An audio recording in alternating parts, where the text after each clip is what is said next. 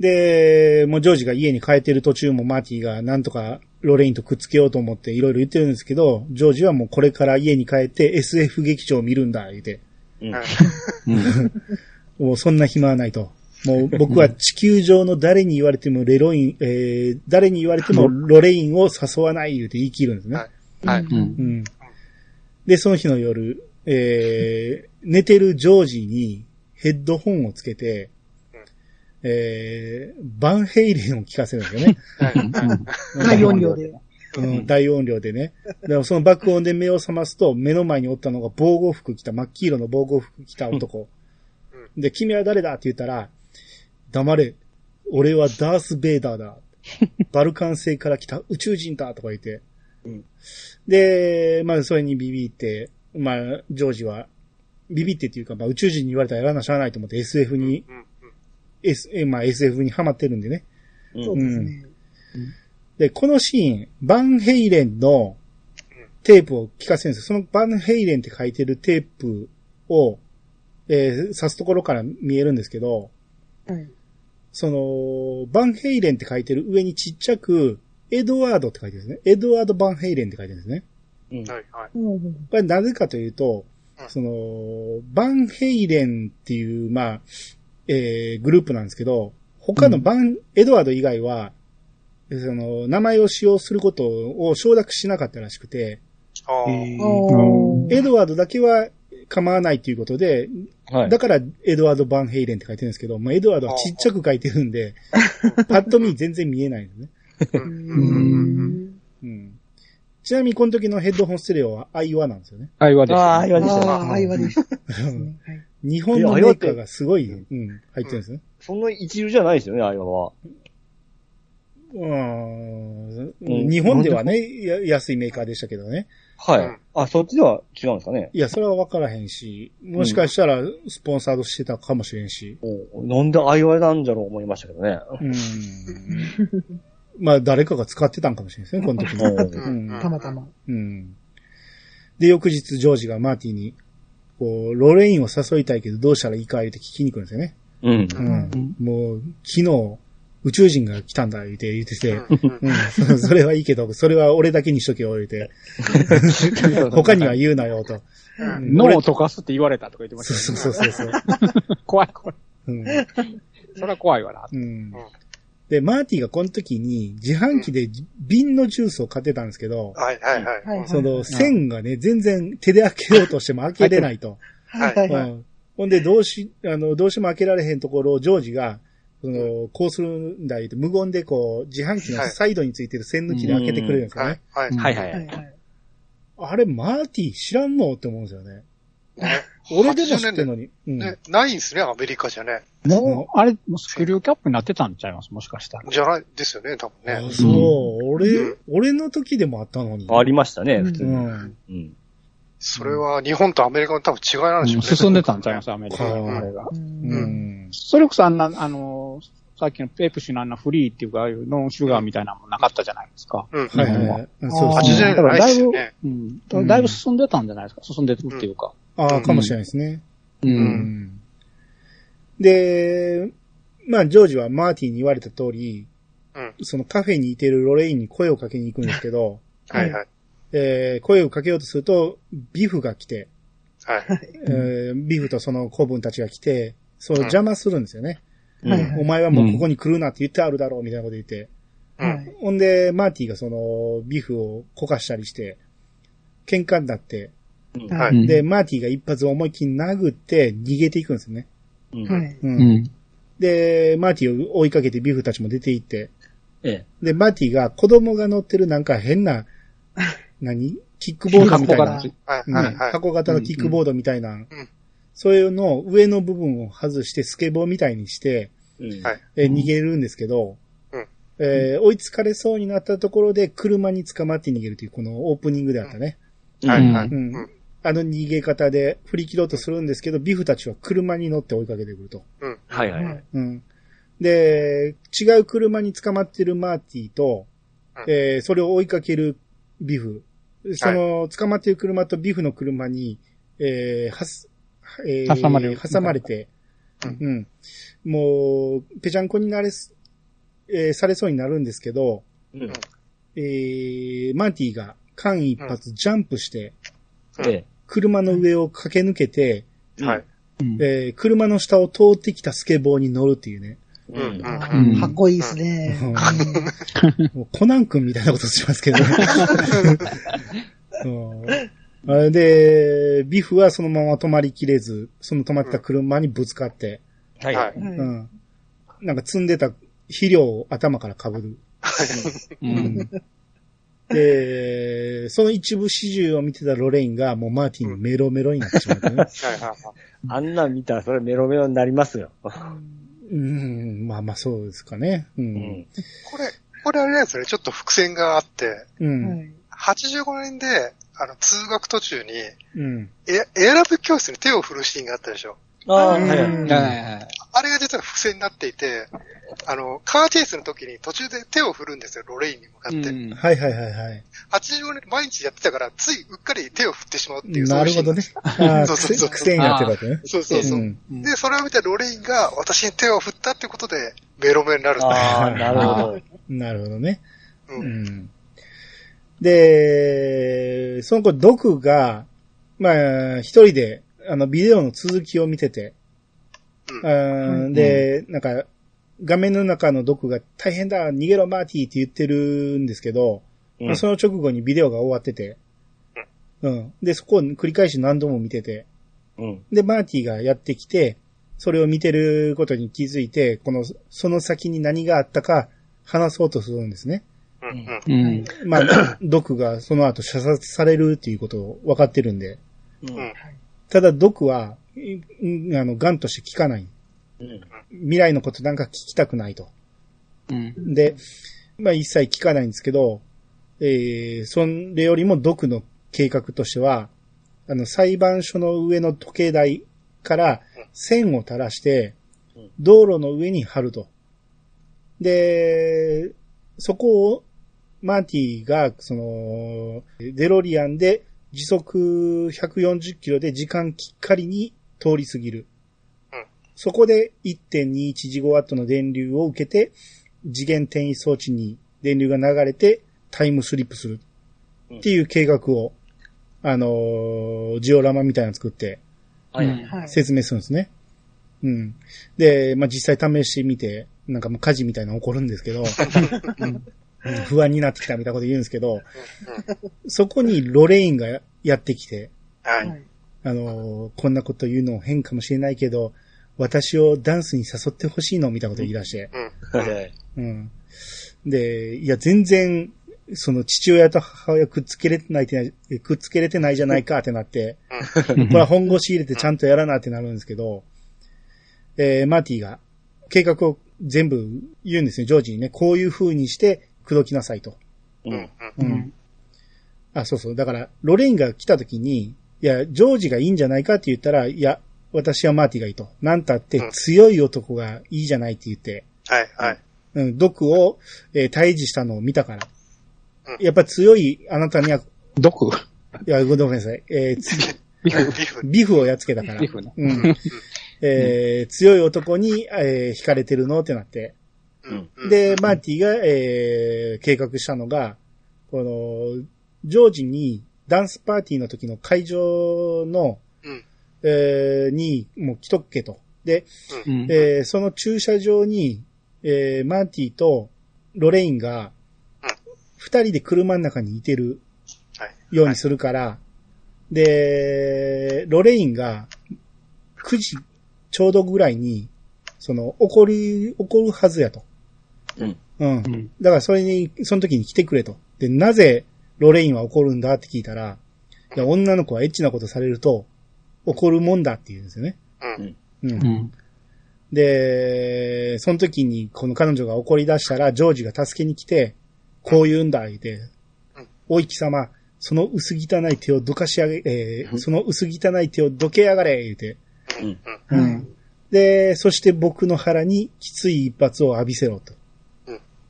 うんで、そしたら君とロレインが幸せになるっていう筋書きを、はい。えー言って、その通りにやればうまこと、うまいこといくって言って。うん。うん。で、まあ、タイムスリップの準備をね、いろいろしてるんですけど、当日ね。はい。うん。だから、ダンスパーティーの日と、雷が落ちる日が同じやったんですよね。うん。はいはいはいだから、初め言ってたうん、お母さんが、あの、出会いの時の言ってた、あの時は、あの日は雷の激しい日だったって言ってたんですね。うん、それですよね。で、いろいろタイムスリップの準備をまずしてるんですけど、えーマーティは、やっぱりドクに、あの時何が起こるのかを言おうとするんですよね。うん。はい。うんうん。で、ただ、ドクは、その、やっぱり未来を知るのは危険だ、言うて、うん。うん。もう行こうとしき聞かないと。はい。で、マーティはもうしゃあないから手紙にしたためて、あの時はこうなってこうなって、その後、ドクは、えー射殺されるんだ。だから、えーなんとか対策を打ってくれっていうのを全部手紙に書いて、で、ドクの脱いだ上着にこっそり忍ばせるんですね。うん。ううんん。うんで、封筒には85年までこの手紙は開かないでくれって言って。うん。ううんん。うん。で、えー、その頃、えー、ダンス会場に一旦向かいまして、はい。えーママーティはどこに車を借りたんでしょうけど、結構いい車でしたけど、うん。あの車にロレインを連れて、二人で、えー、ダンス会場の駐車場まで来て、はい。で、車を止めてしばらくこのままいようかってなって、うん。で、ロレインが、私も車止めるの大好きって言い始めて、あ、どういうことみたいな。そうまマーティ驚くんですよ。違うな。そう。妖妖艶な感じ出してましたよね。絶対怒ると思ってたのにね。あの、うんあの、自分の母親の言ってた言動を想像すれば、そんなわけないと車を思ったの止めて二人でいるなんてとか言ってたの。そう。うん。ほんなら、うんロレインが、嫌だわ。私もう18よ。これでも経験があるのよ、言って。びっくりしてたら、酒飲み始めて。うんほんで、マーティが止めて。うんほんで、あなたってお堅いのね。たかが酒くらいのことで、とか言って。うん。で、マーティがもう、あ、取り上げた酒自分で飲んでると、ロレインがしまいにタバコ吸い始めて。はい。マーティがブーってタバコふ、えー酒吹き始めて。はいはいはい。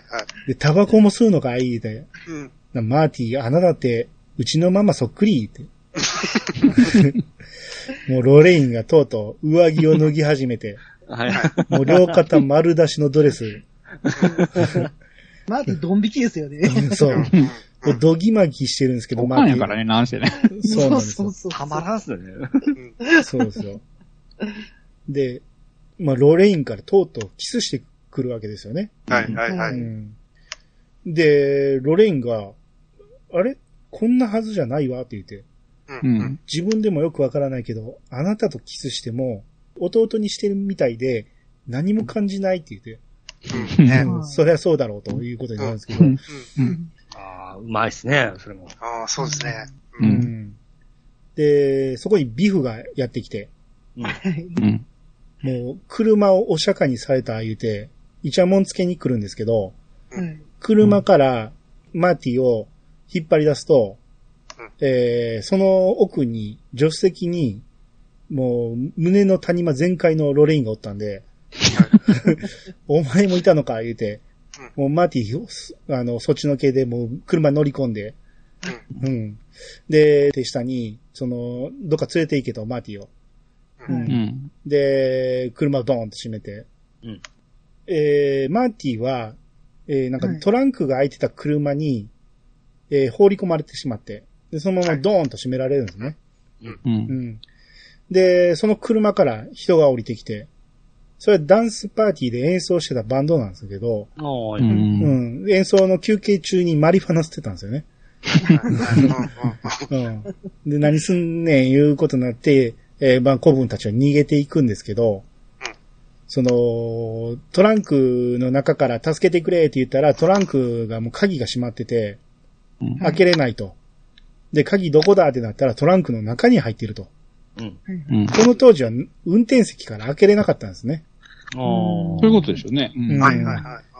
まあ要は、いわゆるインキーをしてしまっているということで、うんまあドライバーかなんかで無理やりこじ開けてくれるんですけど、うんうんその時にこのバンドのギターの人が手を負傷してしまうんですよね。手を切ってしまって。うん。で、えー一方、えージョージがもうそろそろ、ロレインが怒る時間だっていうことで、うん。車のとこまでとことこ来まして、うん。もう来たらまあちょうどもう車がバンバン揺れて、車の中で足、女の子が嫌がってて足が見えてると。ううん。うこれだと思ってドアをバーンと開けて、おい貴様、その薄汚い手をどけやがれって言ったら、振り返るとビフだったっていうことで、はいはいはい。うん。車間違えてるぜ、言うて。なロレインが奥から、ジョージ助けてってな。なジョージが、えー、ビフにこう、一方的にこう、押さえつけられて、うん。もう腕が折れそうになるんで、えーロレインがもう止めようとするんですけど、こう、ビフに振り払われて、ロレインが尻餅をつくんですね。うん。はい。うん。それを見たジョージが怒って、渾身の一撃でビフをノックアウトすると。はいはい。うんいいパンチ。いいパンチできるかなと思うんですけどね。あのガタイのやつを一発でノックアウトってね。はいはい。綺麗に入ったんですね。あれね。うんで、その瞬間、ロレインの表情が変わると。どんだけビッチやねんと思いますけどね、ほんまですね。うつろうつろしすぎですよ。うんもうジョージが手を差し出したら、それを手を受けて、うん。二人でパーティー会場会場へ入っていくと。はいはい。うんで、ちょうどその場面を見てたマーティは安心するんですね。う。うんん。うん。あのーようやく父と母がくっついたと思って安心するんやけど、写真を見てみてもまだ戻ってないと。はい。うん。もう兄は完全に消えてて、姉の方は半分消えてる状態。うん。うん。うん。もしかしたらこのままではダメなのかもしれないということで、さっきのバンドのところに行くと、えーもうギターが負傷してしまってるからもう演奏はできないってなってて。うん。うん。だから、このパーティー自体、ダンスパーティー自体は中止になってしまう。まあ、中止になってしまうと、両親はダンスしながらキスして、ここで結ばれてしまわんと、僕が生まれないということになって、うん。はいはい。もうなんとか演奏してくれって頼むんですけど、いやもうこの手は無理だから、誰かギターを弾けるやつをしゃ探しなってなって、はいはい。えーシーンが変わると、ステージに立つマーティ。うん。うん。えー俺が弾くっていうことで、バラードはいを、えー弾き始めるんですね。うん。うん。うん。で、じゃあバラードかかってて、もう周りもええ感じでなってんのに、全然ジョージがキスできないんですよね。はい。う。うんん。でもしまいに他の男にロレイン取られてしまったり、うん。はいはい。もう取られた瞬間ジョージ諦めて、うん。うん、向こう向いてしまったりするんですけど、マーティがフラフラし始めて、はい。あの、ギターが弾けないぐらいになってきて、もう指も動かないと。うん。手見るとだんだん透けてきた。はいはいはい。うんどうしようってなって、もうあかんってなったら、ジョージが、えー、何がきっかけかわからんけど、急にその気になって、ロレインを取り戻すと。うん。ううん。で、そのままもうキスまでしてしまうと。もうキスした瞬間、えー、マーティが元気になって、うんう。うん写真も元に戻りましたね。写真も戻りました。うん。うん。で、弾き終わって、よし、よかったって帰ろうとするマーティを、えーはいバンドのメンバーがもう一曲行こうや、言うて、うん。引き止められて、うん。うん。えー、もう、客もノリノリになって、マーティもその気になって、うん。うん。マーティが、歌えとは言ってないんですけど、急にマイクの前に行って、これはオールディーズだけど、いや、オールディーズと言っても、みたいな感じでいろいろ言ってて、で、結局弾き始めたのがジョニー・ビー・グッドなんですよね。うん。はいはい。うん。うん。まあ、チャック・ベリーのジョニー・ビー・グッド。はい。うん。おかっこいいですよね。かっこいい。そう。なんか当時も、あの、ようわからないですけど、すげえかっこいいで記憶がものすごいあったから、あ、そうですか。僕は、ええ。やりすぎやろって思いましたけど、ああ、もう僕あの、あの、テケテケテケもうなんかかっこええもんです。ちょっと待ってください。もう最後まで言わせてください。あ、はい。えー、もうその曲がノリノリなんで、う。うんん。なんだこの曲はってなるんやけど、すっげえ曲だってなってみんなが踊り出すんですよ。すごい。はいはい。ヒートアップしてくるわけですよ。うん。うん。うん。みんなが踊ってるところ、ジョージとロレインも踊ってるんですけど、うん周りがね、えージョージがビフをやっつけたっていうことで、あの、見直したぞとか、学級委員に立候補したらみたいなことを周りが言ってくるわけですよね。はいはい。うん。うん。で、し手を怪我したギターがうん、その舞台袖かなんかで電話をかけてて、はいはい。うんもしもし、チャック、俺だよ俺うん。いとこのマービン・ベリーだ。お前さ、新しいサウンドを探してるって言ったような、これちょっと聞いてみなって言って聞かせるんですよね。はい。はい。うんはいはい。ジョニー・ビー・グッド。うん。要は本人に聞かせたってことですね。チャック・ベリーにね。そうそうそう。うんん。これもう、どっちが先やねん理論ですけどね。はい。うん。で、もうマーティがもう、念願の舞台なんでしょうね。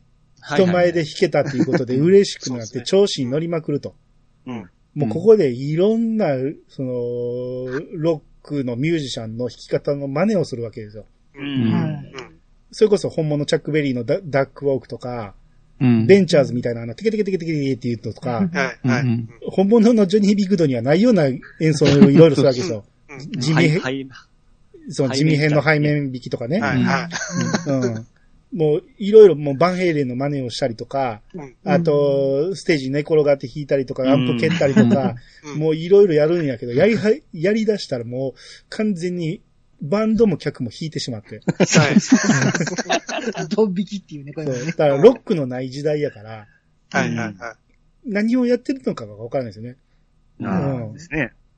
アンプ蹴るなんて考えられへんし、寝転がってるわ、へ背中で弾くわ、もう何やってんねんってなって、もうみんながむ無言であがあぜんとしてたらうん、その字幕では、君らにはまだ早い。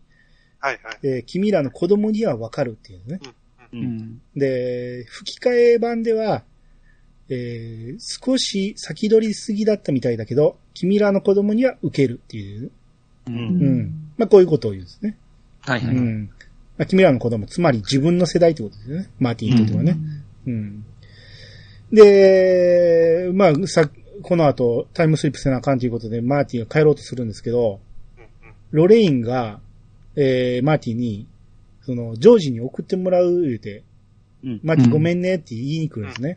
う。うんん。で、おーそれがいい、それがいいってなって、うん。で、ロレインがマーティンに、またいつか会えるって聞いて、うん。ほんでマーティンが、うん、保証するっていうね。そらそうやろうと、うんで、出て行ったマーティンを見送って、ロレインが、マーティってとってもいい名前ねって言って、うん。うん。だから子供にこの後つけるんでしょうね。これもどっちが先やねん論争ですけど、うんはい。じゃあ長男につけよそううそう。ほんまや。うん。確かに。次男の、しかも3番目ですからね。そうですね。うん。でであ、とあれですね、この時にあの、君らの子供が8歳になった時に、はい。あの、絨毯を燃やしちゃうけど、おあ前らやってくれみたいなことをねうん言って、言ってましたね。う。うんうん。で、まあ、この後、だから、ろ落雷に合わせて車走らせて、うんっていうシーンになっていくんですけど、はい。まあ、時間とタイミングはもうドクがぴったり計算してくれたから、この通り、はいこの時間、はいはいベルが鳴ったら走っていけってなるんですけど、うんうんえー、ドクが、その、上着のポケットに入った手紙を見つけてしまうんですよね。で、これはもしかして未来のことが書いてるのかと、なんてことしてるんだ、言って怒って破ってしまうんですよね。うん。で、マーティがもう破られたらもうしゃあない。もうこの場で言おうと思って言おうとするんですけど、うん木が風かなんかで折れて、はいはい。ケーブルを引っ張って、ケーブルが外れてしまうんですよね。うん。うん。うん。で、ああ、もうこれはそういうところじゃない。急いで時間、えー急いでやらんと間に合わんということで、ドックが修復のために時計台に登っていくと。はい。ううんん。で、結局マーティは伝えられなかったんですね。うん。うんうん。マーティは、そうだと。ここで伝えられなかったなら、その、85年に戻るときに、予定よりも10分前に戻ればいいやってなって、うん。10分前に戻ったら伝えれるってなって、あの、セットを変え変更するんですね。はいはい。うん。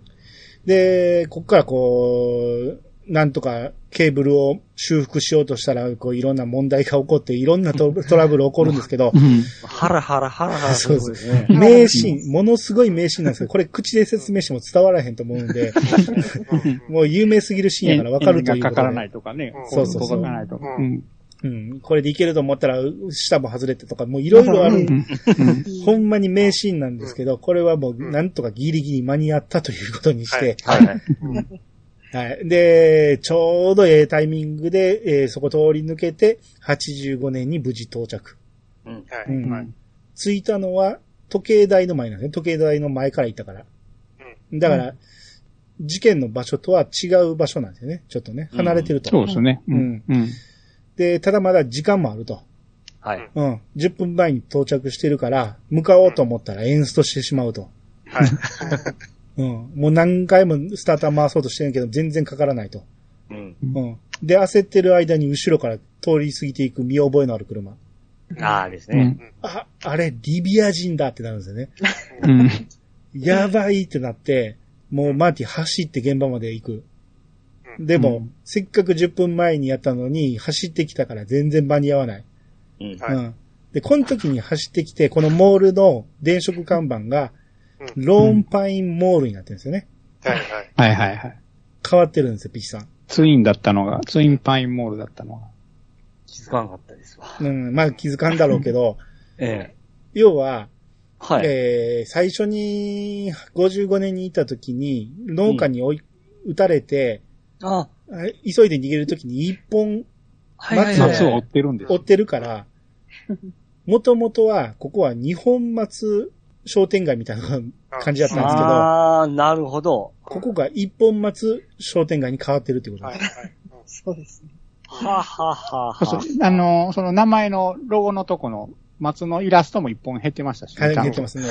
それは、それはさすがに気づかんでした。なるほどでもこれ出るのね、1秒、2秒ですよ。そうそうなかなか気ちょっとづかへんだけなんですよね。確かにね。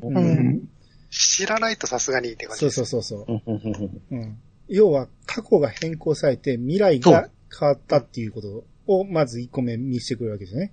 そうですよね。そうなりますよね。うん。で、着いた瞬間、毒がもう撃たれる瞬間だったんですよね。うん。はいうん。ああ、間に合わなかったと。うん。で、その後、マーティ、その、前の世界線のマーティが、デロリアンで、えー逃げて、ちょうどタイムスリップしていくっていうところを一部始終見てて。うんはい。はい。で、駆け寄って、えー、ドクが、えー死んだと思って、悲しんでたら、なんとドクは生きてたと。はい。うんえー、ちゃんと中に防弾チョッキを着てたと。うん。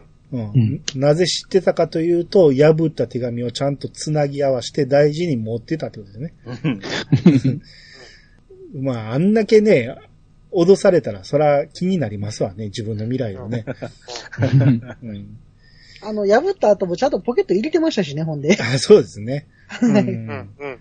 うん。うん。そうそうそうい。やし、最初のシーンで撃たれた時血も何も出なかったですからね。はい。はいはい。うん。その後、えー、家まで送ってもらいまして、はい。うん。えー、ドクが、えー、これから、えー、30年後にタイムスリップすると。うん。うはいん。まあ、気をつけて行ってきてね、と。うんあのーうん。その、スリップする瞬間衝撃があるから気をつけてね、言うて、うん、わかった、みたいな感じで、ああ、よかった、ドクが旅立っていったっていうのを見送って、えー、シーンが変わる。うんシーンが変わった時計が10時28分、午前なんですよね。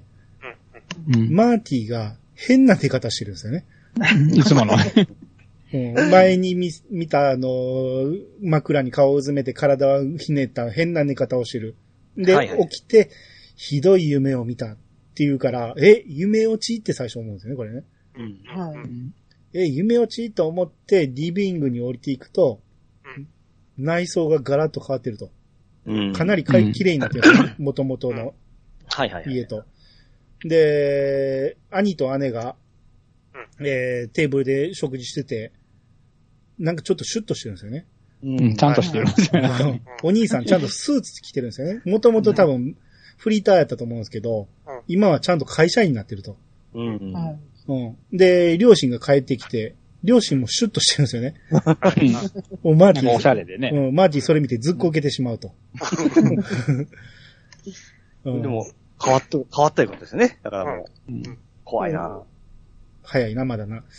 えー、ジェニファーと、えーデートするっていう話。まあ、また姉がね、私電話番じゃないわよ、みたいなこと言ってるんやけど、えーそのジェニファーから電話あったって言ったら、新しくなった世界線ではママは、えージェニファーとデートするっていうことにもう賛成してくれてると。はいうんいいいい子ねって言ってますそうそう言ってるんですよね。うん。で、マーティは、いや、でも、車ぺしゃんこになってしまったから無理だってなるんですよね。うん。うん。うんほんなら、え、家族がびっくりして、え、そんなん知らんぞってなって車見に行ったら、えーちゃんと外で、えー BMW をうん、ジャージ姿のビフがワックスかけてるんだよね。はいはいはい。車も変わってりゃ、ビフがワックスかけてるという。で、ジョージが、父ジョージが、ちゃんと二度掛けしてくれよとか言って、うん。うん、ほんなら、これが二度目だよ、みたいなこと、二度目ですよ、みたいなことを言ってごまかそうとするんですけど、うん。えージョージが、この、すぐお前そんなこと言ってごまかそうとする。ちゃんとしろって言ったら、へいへい、みたいな感じで、もうピッチさんみたいな嘘つくんですよね。すぐバレる嘘をね。うん。で、えーその後、ジョージが書いた小説が届くいて、もう初めて書いた小説が届いた相手、はい。それが、えー、A Match Made in Space っていううん、まあ SF 小説なんですよね。そうですね。ううんん。えー、だから、ジョージが若い頃から書きたかった小説が高校に来て、書籍化されたってことですね。うん。で、さらに、マーティの車があって、マーティの車見に行くとハイラックスやったっていうね。はいはい。そうなんですよね。うんあの時の。そう。あの時のいつか手に入れてやるって言ってたハイラックスがもう自分のものとして新車が届いてると。う。うんん。そこにジェニファーがやってきて、うん。おちゃんと顔見せてくれみたいな感じで、もう、この時間で言うと多分そんなに日は経ってないはずやのに、一週間ぶりに会ったようなセリフね、みたいなこと言って、うん。うん。うん、そうだ、みたいな感じでキスして、うん。はい。って思うと、そこに、バーンってなってタイムスリップしてきたデロリアンが来て、うん。うん。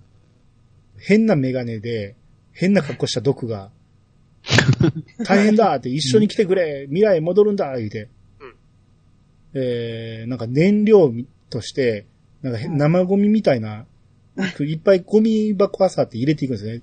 うん。その、飲み差しのビールみたいなのをわーっと入れて、で、そのまま缶ごと入れたりして、そうですね。うん。で、マーティが、え、何か僕らの将来に問題でもあるってこと？って聞いて。で、ここで僕は、僕ちょっと話それますけど、初めて見たとき、うん。うん。その、録画してたんですよ、テレビをね。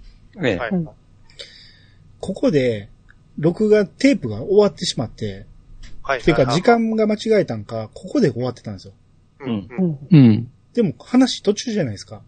う。うんんうん。え、この後何があんのって分からんまましばらく先が見れなかったんですよ、僕。だいぶもやっとしますもやっともやっとする。2回目見た後、この続きを見て、あとちょっとやったやんって思ってびっくりするんですけど。ほんまにあとちょっとですよ、そうなそうそうほんまにあとちょっと。うん、で、この後、えー、だからドクが、いや、君らには問題ないとうん。君らの子供たちのことだ、相手。で、その、ジェニファーも、えー関係することだから来い言うて、ドクとマーティとジェニファーが乗り込んで、うん。で、ただマーティが、いや、ここは140キロまで加速するには道路が短すぎるって言ったら、ドクが、道路だと？これから行くところじゃそんなものはいらん言うて、デロリアンが垂直に浮かび上がって、はい。タイヤが水平になって、ビューンって行って戻ってきて、タイムスリップする。はい。ここで終わるんですね。はいはいはい。はい。これ、後に見たやつだと、to be continue って出たはずなんですよね。うん。そうなんですあ出ましたよ。ね。で、今回僕、あれで、えー、ネットフリックスで見たんですけど、はい。はい。あ to be continue とか入ってなかったんですよね。うん。そうそう、なくなって。ましたね。うん。なんでやろうなと思ってるんですけど、調べてみると、劇場版、劇場では to be continue なかったんですよね。ああ、もう、それで終わる予定だったんですね。うん。うん。そうなんです。一本で終わる予定やったんですよね。うんおー。で、後にソフト化された時に to be continue が追加されたってこと。うんそうです。うん。続きを作る予定でのあの終わり方ではなかったわけなんですね、当初は。最初はね。うんおえうん。今の当初の使い方は合ってますよ。賢くなりましたからね。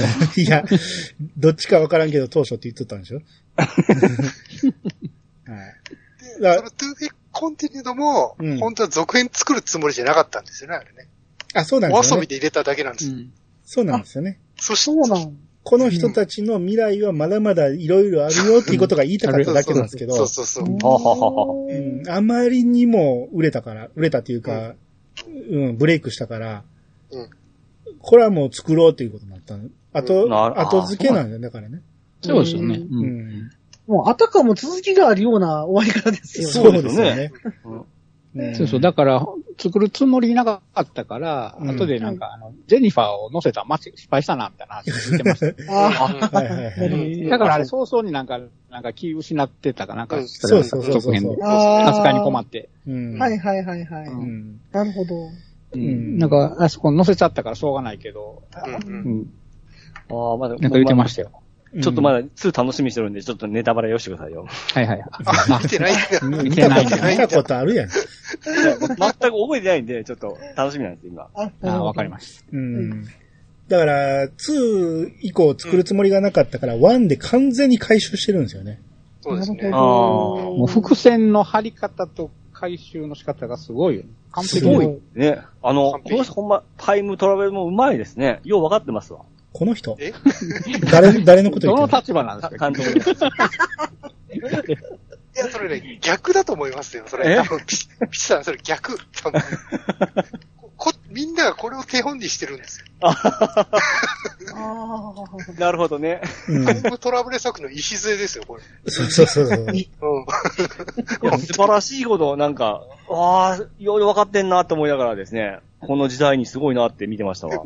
大体ね、40代の人って、ドラえもんでタイムマシンに触れて、バックトゥーフューチャーで、わあ、タイムマシンってすげえってなって、いろいろ派生してる人多いと思います。うん。あ。ああ。うんうん。だから。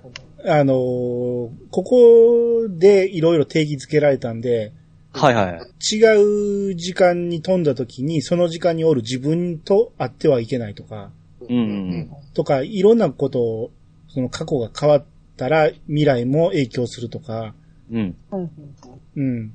これでもあれですよね、デロリアンって85年に2台ありますよね。二台。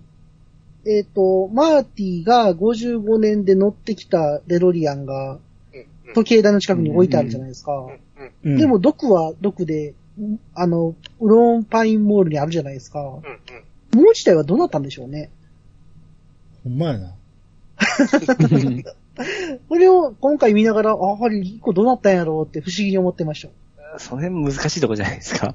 難しいですね。はい。え？うん乗ってきたやつは、はい。いや、この昼バレー置きっぱなしでしょ？ですよね。うん。あれは、どうなる？あれ？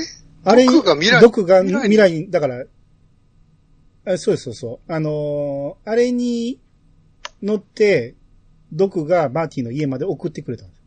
うん。うん。うん。あだから多分その場で修理はしたんでしょ、すぐに。うん。うん。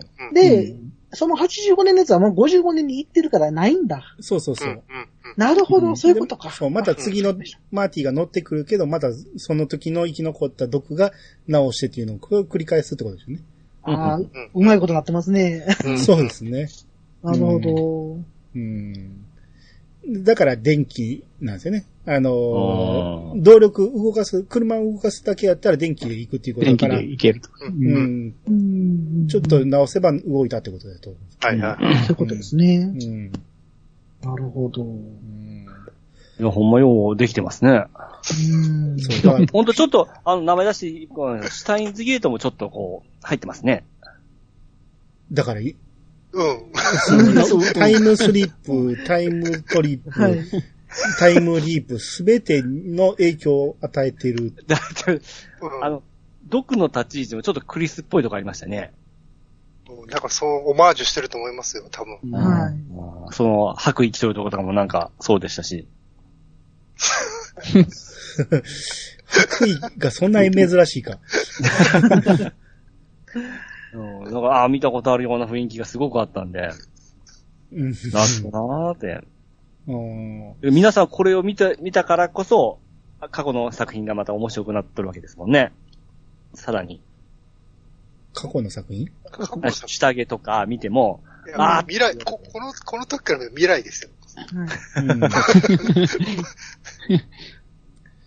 そうそう。だから時間移動の話っていうのは、ど、あの、ゴーさんが言ったみたいに、やっぱり、ドラえもんと、バックトゥーザフューチャーってものすごい影響を与えてるんですよね。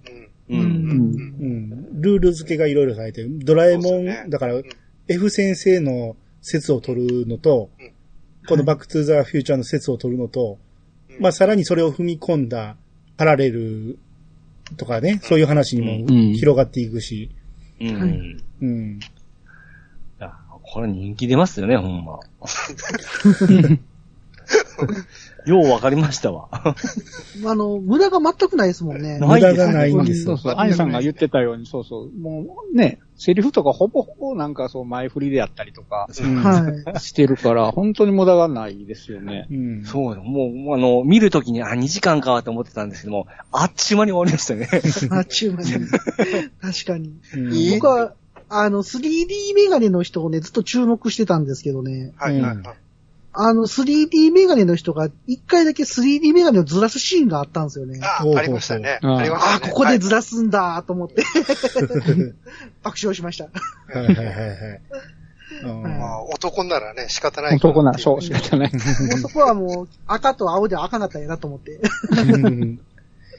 うんそうそうそだからあのいいっすよ。はい、どうぞいいっすよ。だから、あの、駐車場で、その若い頃のジョージが、ドクを殴り、ドクじゃない、ビフを殴り倒したことで、うん。うん周りの評価が変わって、そうジョージが、その、すごく成長したんでしょうね、ここでね。ううんん。はいうんだから、前の世界線ではすごく冴えないお父さんだったのが、今回ではすごい格好良くて、うんあの、家も綺麗で、うん。うん、で、車も BM、で、息子にハイラックス買ってやるっていう、うんはいはいはい。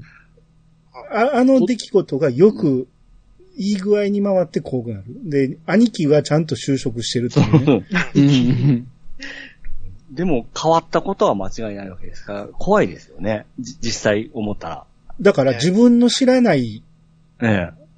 これまでの、だから、マーティが17ぐらいやとしたら、知らない17年間があるんですよ。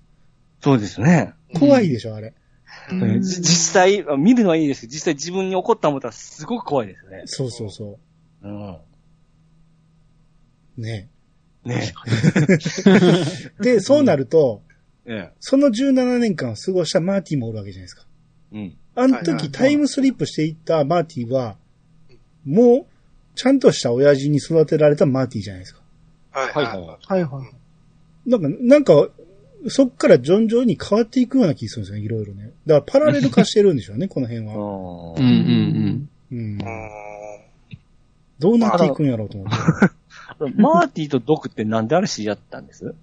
ありましたっけそのエピソード？がないんですよ。あれ、あない裏、裏設定とかであるぐらいでないんですよね。多分原作にはあるんでしょうけど、うん。なんか、はいうん、あったかもしれないですね。う。うんん急に毒って言いますからね。うん。毒も受け入れますからね、55年の毒があれ。若造に。まあ、あの、日本で言うたら、博士って言われてるような感じなんですかね。うんそうかなそうですねそうなんか。うん。毒が相当な資産家やったんですよね、もともと。でかい家住んでましたからね。あうんーやし、冒頭に新聞の切り抜きで、あの、昼バレー新聞っていうのに、ブラウン屋敷跡地が団地に全焼した。団地に全焼したとかなかったしたんでも。あ、そうそうそ火事で。う。うん。うん。だから、いろんな、その、家財とか土地とかもいろいろ持ってたんでしょうね。ううん。うんそんな、だって収入ほとんどないじゃないですか、あの人。確かに。うん。うん。これね、の、後の作品でね、なんか、あれ出てくるんですよ。ちょっとお金持ってたんじゃないかみたいなシーンが出てくるんですよ。はいはいはいはい。スうん3ぐらいで。まあ、それはその時に話しましょああ、そうですね。もう3の記憶僕全くないんでね。それも楽しみではあるんですよね。ですね、ですね。うん。僕は今2が楽しみでしゃあないです。え、ピッさん2は見て、全然見てないんですか？いや、見たんですよ。 one、two は見たんですけども、もうほんと中学時代なんで全く記憶がああ、なくて。記憶がないパターンですね。はいはいはい。その多分タイムマシンとかそういうのあんまり理解しなくて、スケボー、スケボーの頭があった。ああ、そこ。そっち方面でかっこよかったけど、確かに。そうか中学生だったらタイムマシン理解できるでしょだって。うん。いや、広島ではちょっとまだ早かったですよ。広島で怒られるで。うんほんまに、いい加減にしなさいよ。ドラえもんも見てるでしょ。見てますね。うん。いやーだからこれはテレビでやった頃にはもう89年以降ですからね。うんう。うんん。まあまあな年になってきてるわけですよ、あなたも。そうですね。うん。最近やったじゃないですか。さ去年でしたっけ、あれ。いや、やってましたね。でしたっけ？うん。あの三部作、なんか3週連続かなんかで。やってましたね。ね。んで、あの時、結構ツイッターとか見てたら、やっぱり若い人は初めて見るっていう人が結構多くて、でもなんか結構、ほぼほぼ全員って言っていいほどめちゃめちゃ面白いって書いてたから、うんうん。うんだから今今の若い子が見ても面白いんやなと思って。そうですね。うん。うん古さをね、感じないっていうか、まあ、世代、時代はね、全然もう違うけど、そうそうそやっぱりやっぱり基本的には物語とかのそういう伏線とかの面白さっていうのをちゃんと、うん。まあでも通用するんやなと思って、そうそうそツイッターとか見てたんですけど。う。話の展開は全く古さが感じられないぐらいよくできてるんで、ですね。うんうん。ただ、その、55年は、もうほんまにそれこそし時代劇見てるみたいに、そんなのあったんやで済むんやけど、現代として描いてる85年が僕らから見たらあまりにも古いんで、うん。あの、まあそうですよね。マーティの最初着てるジージャンとかがすっげえダサいんですよね。ケミカルウォッシュね。あれケミカルウォッシュケミカルウォッシュうんあれ、まだそのダウンジャケット着てからは見れるようになったけど、うん。うん、それこそその寝るシャツとか、うん。あんなの着るようになって普通にん見れる服装になったけど、うんうん。あのジージャンはほんまダサいなと思って。55年のスーツの方がかっこいいですよね、なんか、ジャケットの方が。あ、まあまあまあ、スーツはね。うん、たた、ただマーティは、あええの格好で85年に変えるのはかっこ悪いとか言って着替えてましたけどね。うん。うん。俺らからするとあっちの方がかっこいいやつ。そうそうなんですよ。レトロチックでかっこいいんですよね。そうそうそう。うん。ですね。まあだから音楽的にも、その、ロックがない時代、55年に行ったから、うんうん、マーティが好きだったロックっていうものが、全然知らない時代で初めてマーティが弾いたロックうん。が、うんえー影響してロックのってなっていだから過去にいろんな影響を与えていってるっていう。うん。うん。それこそ、マーティが行ったおかげでロックが生まれたのかっていうぐらい。うん、それこそその、えーデロリアンの核、核っていうか、あれを、えー、何やったっけ？えープルトニウム？プルトニウム。プルトニウムを使うっていうことを教えたのも、えあー、マーティやから、マーティですね。ええうん。これこそ、キテレツとキテレツ祭の関係に似てるんですよね。ああ。なるほどね。うん、誰が最初に考えたんやっていうね。はいはいはいはい。この辺も考えると面白い。面白いですね。うん面白いですよね。あの、バックトゥーザフューチャーの一番最初、まあ、リビアの過激派が来て、うん。ドクが撃たれるじゃないですか。はいはい。倒れるじゃないですか。うん。あの時来てた可能性もあるんですよね、もう、防弾チョッキ。あどうなんだろうと思って。あれはか戻ったから来たんじゃないですかね。なんですけど、えこれってぐるぐる回ってる可能性ありますもんね。なんかね、ああれはね、き来てないっていう話が多いんですよね。あ、そうなんですか。うんへーあの時は、あの時は25年後の未来に行くって言ってたのに、最後はい30年後に行くって言ってたから別人だっていう話があるんですよ。うん。なるほど。確かにあー30年後言ってましたね、最後。そうそうそうそうそう。うんそうだ、そうだ。うんなるほど。だから別人みたいになってるってことや。ただ、撃たれて、あの時はやっぱ死んでたんじゃないかと。う。うんうんんああ、なるほど。そういう感じなんですそうね。か。だから世界線が変わったんや。うんそうそう。まさにーそういうことしてね。うん。なんかは2になるとその辺があれじゃないですか。世界線が、あ、変わるんだってこの世界はって。いはいはい。ああ。あはいあ、面白そう。そうですねょっ。と複雑化しますからね、2から。そうですね。そうですよね。うんちょっと、うん。だからこんだけきっちりと最初から最後まで伏線回収して綺麗に収まった話をよく2に広げたなと思うんですよね。うんうん。うん。そうですね。うん。これ2も同じスタッフになるんですよね。そうそうそう。うんそうですね。ロバート・ゼメキスさん。うん。なうんうん。はい。うんえー。で、も面白い2とですよね。3はもういっぺんに撮ったんですよね、あれね。うんうんそうですね。同時というか、ほぼ。う。ん。はいはいはいはい。うん。3もそうですね、ピッサが面白いですよ、やっぱり。うーん。うん。で1の完成度がでもね、あまりにも高すぎるんで。高いですね。そうですん確かにそうそうですね。でも、2、3も間違いなく面白い。面白い。面白い。面白いんですけど、はい。数の未来感が僕らは通り越してしまったっていう、そうですね。そうですそう、ね。それはある。そ、それを思いながら見ると、今見比べれるから面白いかもしれない。僕らからしたら、まだまだ先の未来だったじゃないですか、昔見た2は。昔はね、はい。うんあ、未来ってこうなんねやっていうのを想像してたけど、はいうん、それを通り越したらそうならんかったっていうね。あ、ススキボ浮いてましたよね。そう、まあまあ、先の話でいいんじゃないですか。次 また回。次回。次回また足次回ではい。はい。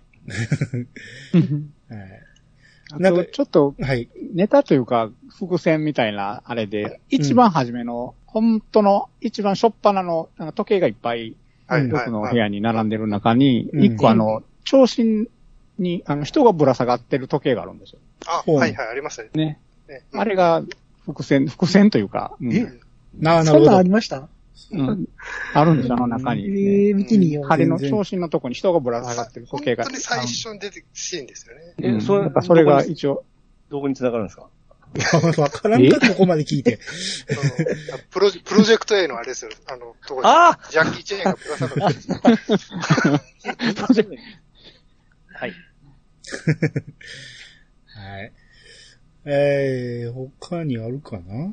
だいたいそんなとこ。あとねは、す、すっごい小ネタなんですけども、はいはい。85年で帰ってきて、うん。最初にホームレスに会うじゃないですか。はいはいは。はいはいいはい。はいはあ、レッドだって言うでしょ。うん。い。あれ、55年の実はヒルバーニッシュレッドなんですよ。あ、そうですよね。ねう、んあの、選挙カーが出てるんですよね。そうそうそう。そうです、そうです。市長が落ちぶれてたっていう、そういう。あホームレスになってるんですよね。そうそう。ああ、あれでもね、僕、ウィキ見てると、別人って書いてますよ。あ、あれ別人なんですか？あ、そうなんですか？一応は関連性はないっていう書いてましたね。いや、そうなんだ。レッドとしか書いてないから、うんうん。で、別に人物紹介として書いてます。あれとは別だっていう。あ、そう、そうなんだ。黒人でもなかったでしょ？あの、ホームレスは。黒人でした？いや、そもそも白黒だから黒人かどうかわかんないですよね、あれ。55年の写真だと。え、あ、ごめんなさい。どれ、どれのこと言ってんのよ。えー、レッドって、うんえーホームレスの飲んだ、あれですよ、85年のホームレス。が、55年の時は、市長だったっていう話が。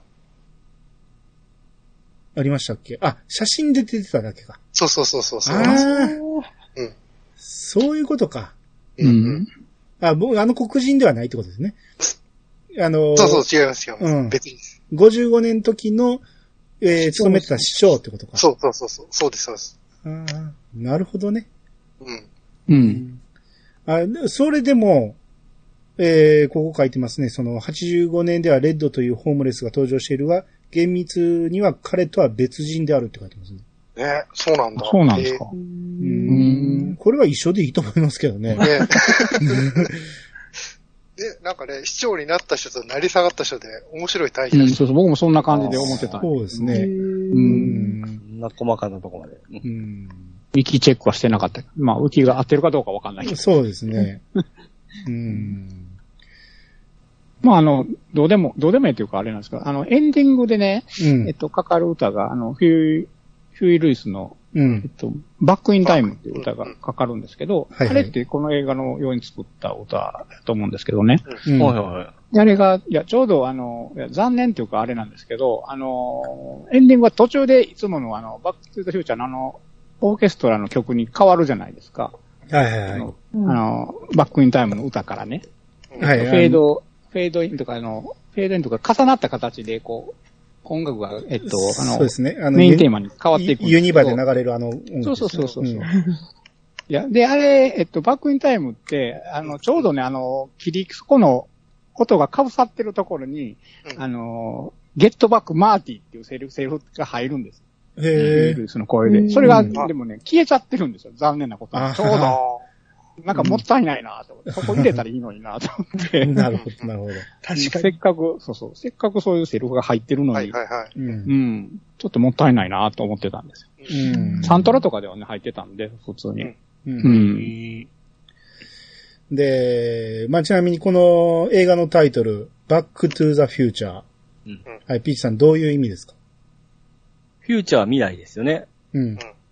うん。で、未来に戻る。あ、そうです過去に戻る。うん。え？え？なんで言い直した？どこ、どこでどうなった？フューチャー未来ですよね。そうでしょ？うん。 back to はか戻るですよね。うん。うん。だから未来に戻るんですね。でしょ、うんそれでいいのになぜ過去って言い直したなんで言い直した？だからつまり、はい。55年に行っちゃったマーティが、え85年に戻る。うん未来に戻る。うん。それプラス、エンディングで、未来から戻ってきたドクが、え。うん。君たちを連れて行かないとダメだって言って、さあ今から未来に戻るあって言ってるんですよ。うん。つの意味でバックトゥーザフューチャーって言ってるんです。はいはい。だからどっちもドクが言ってましたよね。うんそうそうそう。いいバックトゥザフューチャーって、多分。う。うんん。言英語では。そうう。んうんで、さらに2、3と行く。だバックトゥーザフューチャーっていうのを何度もこすってるっていうことですよ。うんなるほど。うん。意味があるんですよ。わかりますよ。う んあの、フューチャーかフュージ、フューチャーって、どっちだよ？もう何もう一回、もう一回言って。何とフュ。ーチャーとフュー、あの、同じこと言ってません？フュ、フュとうん、ひ、ひに言う？カタカナのひに言う？あフューチャーとフューチャー。え？あ。あの、小室哲也とかそっちでしょじゃあそれだから、フィーさんの言いたいのと違うんですよ。え？ひに言うなんて発音できないですよ。そうそうそう。ひゆうちゃんなんてフューチャー。違うんですよ次。、正しくはフューチャーですよね。だから、正しいじゃなくて、あなたの言いたいのはフィーチャーでしょ。そうです。普通にいいでしょ。そうそう、あ、フィーチャーですね。うんそうそう。フィーチャリング TK とかそういうことでしょ？そうそう、はいはいはいそういうことですうんね。そのフィーチャーの意味がわからんって言いたいんでしょ？うん、全然違いますもんね。うん、それはもう調べてください。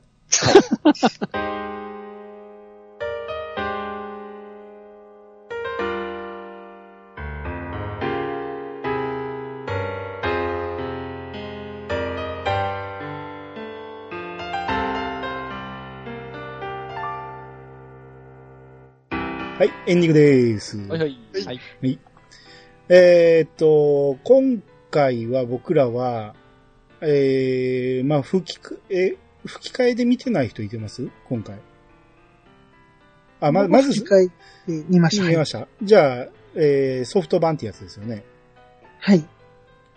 皆さん今回ソフト版で見ました？ソフト版かな？ネットフリックスで僕見ましたね。あ、じゃあ、はい多分ソフト版ですね。うん。うん。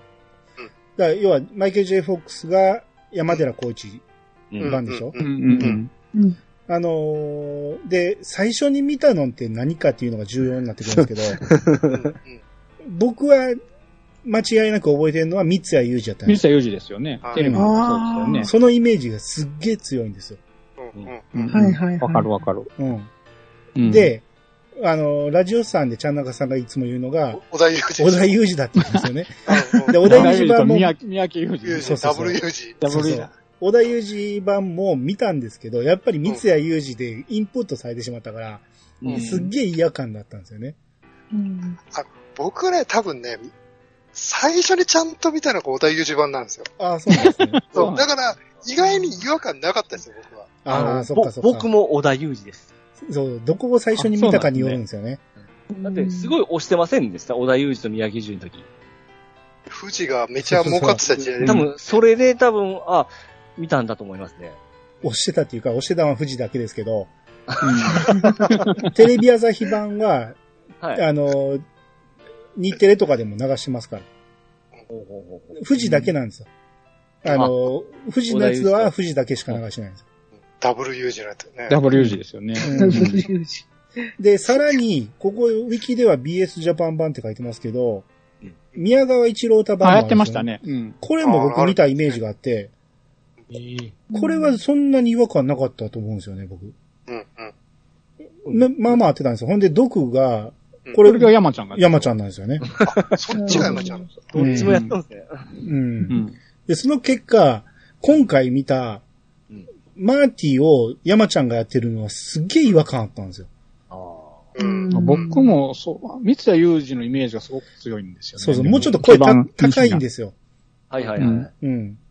高いイメージがあったのに、山ちゃんの声なんで、ういや、うまいんですけどね、山ちゃんも。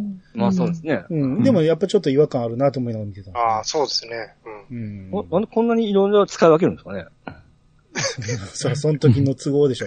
うんまあ、まあ、毒はね、今回のあの、青野さん、青野武史はすごいあー合ってましたねこれは良かったですね。ううんん。ちょっとあの、基人的なところがすごくマッチしてますね。ね。うんクリストー・ロイド自体も結構ガラガラこう、あんな感じですからね、声質がね。はいはいはいはい。割とね、近い感じをしますようね。ん。が、えー、ピッコロの声でしたっけ？昔の大魔王の方の。大魔王のね。うん。うん。うん。あとメタルギアのキャンベル教、教えーキャンベル教官みたいな教官がおるんですけど、その人の声や大佐、大佐、大佐じゃなかった。キャンベル大佐共感って。が。また怒られる。うん。えー、あと、比べると、えー、言うても俺声でわかる人ってあんまりおらんかな、そのソフト版は。ビフの声がすごい浮いてたなっていう。ああ、うん確かに。あーももっと迫力欲しい声欲しかったな。はいはいはい。ああ、テレビ朝日版やったら源田鉄章さんやったんですね。そうそうそうそう。そ うあーそうそうそうそうそう。まさにそうそうですね。そうなんですよ。迫力あったんですよ、だから。ねうえ。んう。うんん毒があれでしたよね。た、小泉さんでしたよね、あの、テレビ朝日版。テレそうですね。版う。うんん。ああ、本当だ。へえ。ジョージ・マクフライは、あの、古川敏夫さんがやってたんですね。本当だ。これもピッコああ、ロおりますテテレビ朝日版ね。ええ。うんでほど。僕らが見たやつは、あれ、富山圭さん。そうですね、はい。そうですね。うん。ああ、そうですね。う。うんん。あ、これも、この、今回の、その富山さんはぴったり合ってたと思いますけど、合ってましたね、。ね合ってますね。めっちゃ合ってますね。弱々しいとこがすごく合ってましたうね。ん。あれ、テレビ朝日版ちょっと見たいですね。そうですね。改めて見たいですね。へうんえ。うんす 3D の声大塚宝中さんですね。ないでしょ。贅沢ですね。名前は 3D なんですね、ほんでね、やっぱり。そうね。スキンヘッドって誰やろ？スキンヘッドって言いますね。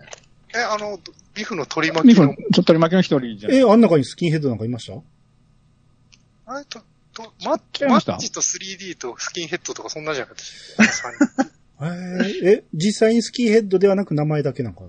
スキンヘッドやったのかな？ぼ坊主、坊、単発の人じゃなかったでしたっけ？スキンヘッドって。あれ違ったっけ？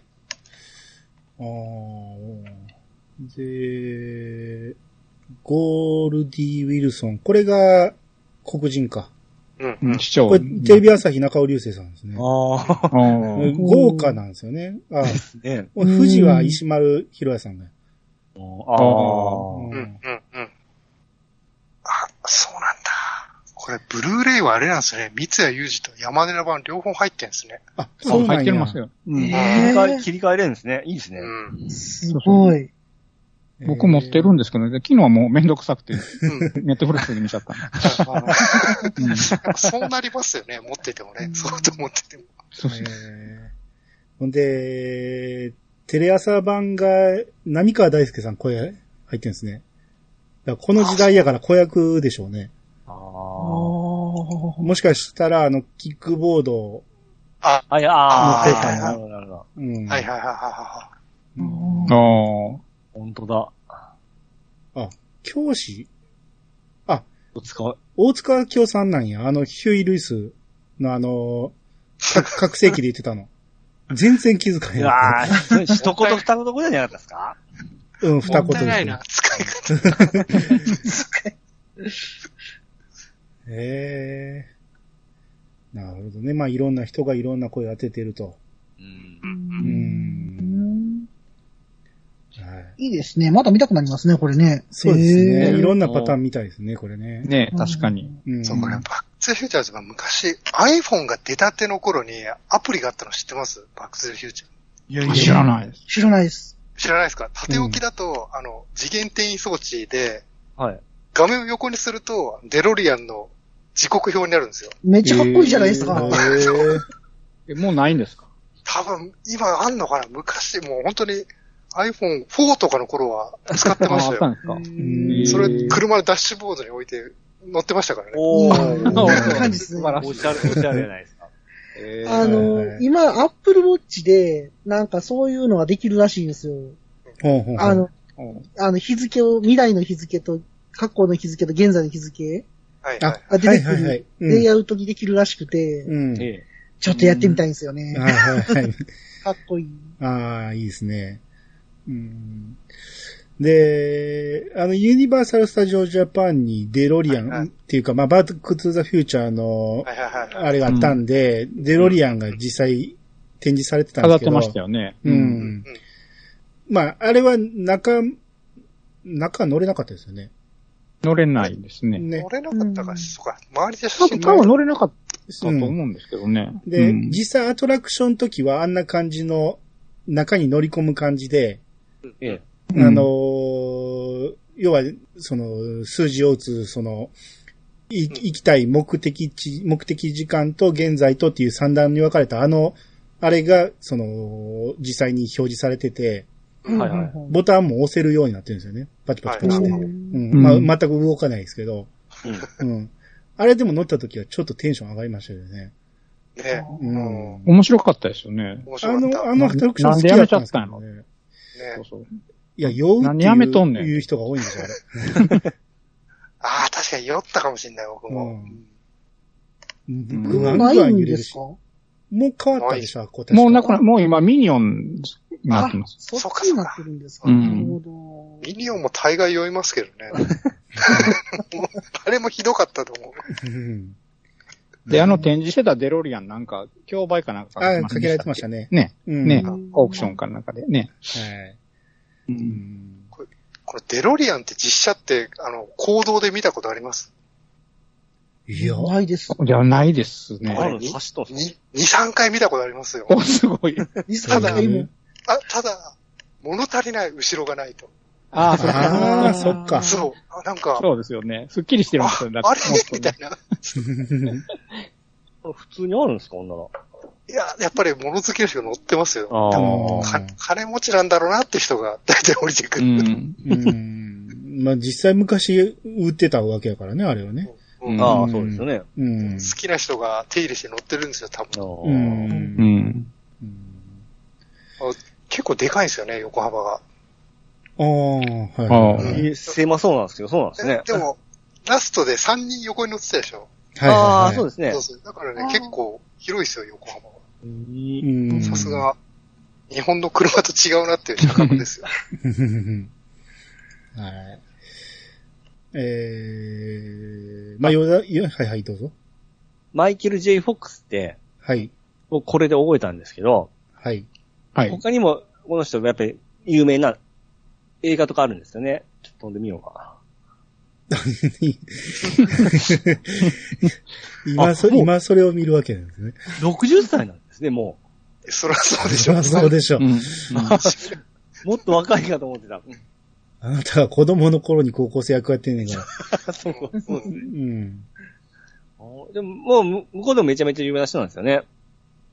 全世界でしょ。全 全世界有名ですよ。この人、うん、まあ、後にパーキンソン病でうん。大病を患いますんで、あうんあ、そうなんですね。はい。え今、もちろんご存命ですよね。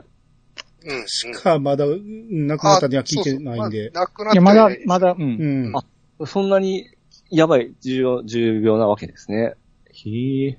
うんいや、かなり早い頃に病に侵されて、そこから、その、いろんな寄付を募って、その、いろんな、い、ろんな活動があって、復帰したり、あうん。もういろいろ繰り返してるんやけど、最終的にまたもう引退してるはずです、今は。あ。ああ。順、順風満帆じゃないんですね。順風満帆なはずだったんですよ。はい。うんうん。なんですけど、その病にっていう、若くしてっていうことで。ああうん。確かなんかパート3の撮影中ぐらいからなんかちょっと調子悪くなってきたとか、らしいですね。ええ なるちょっとパート3見るときちょっとドキドキしちゃいますね。いや、全然わかんないと思いますあよ。わかんない分にはわかんないですけど。うんうんちなみに、なんか知ってる作品ありました、ピーさん。いや、バックトゥーザフューチャーぐらいですあ、ね。ぐらいですか？一つははい僕、僕一つしか見てない。あ、何個か見てるか。一番僕が印象深いのは摩天楼はバラ色にですね。あ、これはテレビでも何回もやってると思う。。そうですす。なんか名前は聞いたことありますね。マテーの名前。いや、ものすごい爽快な映画ですよ。その、はいはいはい。うん、今ではよくあるタイプの話やけど、えービルの清掃人からどんどん出世していくっていう。はいはいはいうんうん。すごく気持ちのいい映画。ああ、なるほど。うん。あと、ドッグハリウッドとか、あと、でも、そんなに見てないかな。スチュアート、ュアートリアルとか。ああ、声、声やってましたね。うん声、マーズアタックって出てましたっけ？あ、出てますよ。あの、なんか、なんだっけ、ニュー、ニュースキャスター役じゃなかったっけ？そういう感じなんですね。うんうんうん。あの、今はその、この吹き、その、いろいろ映画出とるので、うん吹き替えされとるときに、あの、やっぱりさっき言った山寺さんとか、あの、宮川さんとか、あの辺やっぱり専属なんですね。ん？マイケル・ J・ フォックスだったらこの人って決まってるような感じですね。あまあよくやってる人が。ですね。う。ん。そうですよね。決まりがちですよね。うんこの人は大体、この人が当てるみたいな。うん。大体そうですね。決まってますよね。ある程度。うん。なるほど、なるほうん。そんなん言い出したら、クリストファー・ロイドの話も背中ようになっていくし、どんどん 広がっていくんで。今回はこのぐらいにして、はい。はいはい。うん。そう、ピチさんがね、はいはい。今回のこの、バックトゥザフューチャー会をやるって言って、この間ね、ええ、あの、見といてくださいよって言ったら、ピチさんがね、ええ。吹き替えがないんですよって言い言い始めて、はいはい。いやいや、あるでしょ言って。で、吹き替えがなかったら見れへんの言ったら、いやーとか言って言ってて、で、見れないんですよ言って、ほんで、俺がネットフリックスで見て、ネットフリックスで、あの、音声切り替えせなあかんですね、あれね。はいはいはいうんはいはいはい。うん。あの、英語と日本語っていうのあって、うん。そこで切り替えたらいけんねんけど、その、アマゾンプライムやったら字幕版っていうのと吹き替え版っていうので分かれてるんですよね。そうなんですよ。うん。だからその吹き替え版を探したけどなかったっていうことで、ピチさんが見れないどうしようってなったんですよ。見れない。ピチさんにとっては吹き替えの映画が見れないんですよね。そうですね。もう僕はに日本人が喋ってくれないと困りますから。読めばええ字幕。版が見れないってことですよね。そうそうそそう絵も見ながら読めない、うん絵も見ながら字を読んでたら間に合わないってやつでえ。す。すげえな、漫画読めないじゃん。らそのために短くしてるんですよ。字幕っていうのは。ああ、一目に目、一目で目に入るように、うん。ほんまやったらもうちょっと長いセリフもギュッと縮めて表示してくれてるってことですからね。はいはいはい。うん。いや、やっぱりでもやっぱり、喋って、喋ってくれた方がいいじゃないですか。ああ、でもそれ若い頃って、ええ。僕らやっぱりその吹き替えって邪道やって思ってませんでした？うん思ってましたああ、思ってた。あった、そっちの、かっこつけて、いやいや、そうそう、多分カッコつけてたんやいやそうですねけど、学生の頃は、かたくなに字幕版見てましたね。そうそうそう。機械はチキンだと思ってましたそうよ。そうそうそう。ええうんもう僕は絶対吹き替えなんかいかんすね。うんないんかじゃあ、だって実際の声を聞かんと、ねその、マイケル・ J・ フォックスの演技を聞かんと、どんな感じで言ってるかわからないじゃないですか。うんうん日本語に合わせた言い方をしてるわけやから、ちょっとニュアンスが変わってくるわけですよ。うんええだから、そう思って、ずっと若い頃、10代、20代ぐらいまでは、必ず字幕で見てたんやけど、それが変わっていきましたね。もう映画はやっぱり吹き替えの方が面白いってなりましたね。ああ、でしょ？僕はそれ、最初から分かっとったんですよ、その当やっ時から。てたんや。だってあの、ジャッキー・チェンとかも、あれでしょ？あの、ジャッキー・チェンはそれ。らそうや。あジャッキーチェンはねジャッキーチェンはそうジャッキー・チェンはもううん。あのずっとれ隣に石丸さん立ってくれんと困るわ。英語喋っとった、あの、元の言葉喋っとったら変でしょ？違う人が吹き替えなんかあってたらえらいことでしょうね。ジャッキー・チェンの声はね。うん。いや、やけど、うん、いや、だから、その、字幕を読んでるよりは画面を見たいってなったんですよ。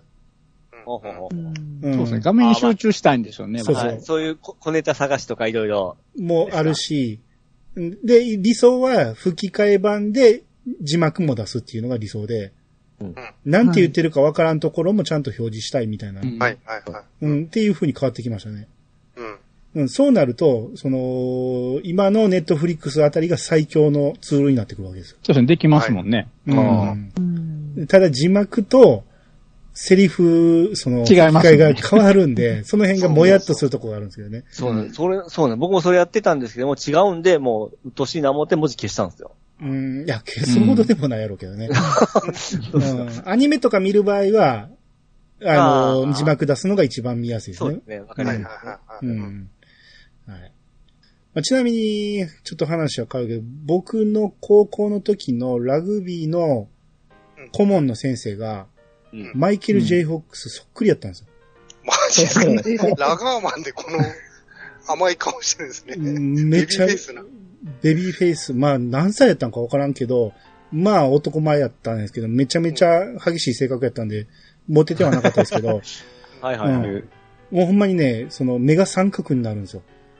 お 奥目な、奥目のはっちゃんみたいな感じで、すっげえ彫りの深くて、はいはい。よくマイケル・ジェイ・ホックスって僕ら陰で言ってましたけど、へえ、そんなに出たんですね。めっちゃ似てたんですよ。ほんで、しかもこの人、その先生の乗ってた車がハイラックスサーフやったんですよ。う んめっちゃ一致してるじゃないですか。そうなんですよ。意識、意識しとったんじゃないですか？してたような気もする。うん、だからね、未だにね、マイケル・ジェイ・ホックス見るとちょっとドキッとする。怒られそうで。へえ。めちゃめちゃ怖い先生やったんで。まあまあそんな話がありまして、今日はこれぐらいにしときましょうか。はい。ははいい。えー、じゃあ、えー、ピカリさん、えーご自身のやっておられる番組についてちょっと紹介していただけたら。ありがとうございます。はい。あの、ふわふわペリカンラジオのピカリなんですが、あの、ふわふわペリカンラジオというラジオをやっております。ポッポポッドキャストをやっております。あの、ちょっとドイシデンさんが抜けちゃったので、うんそうですよね。二人になっちゃったんですけど、うん。あの、楽しくやっていこうと思ってるので、まああの、皆さんよろしければ、引き続きお聞き、お聞きくださいということで、よろしくお願いします。はい。はい。えー、皆様からのお便りをお待ちしております。メールアドレスは、いやさが .pc、アットマーク、gmail.com まで。ハッシュタグは、ハッシュタグ、いやさがをつけて投稿してもらえると、番組内で紹介するかもしれません。ということで、いやさが今日、お相手はアニマルジャパンと、市川とミルクと、オート。ワットと、ピカリでした。またお会いしましょう。さよなら。さよなら。さよならさよなら。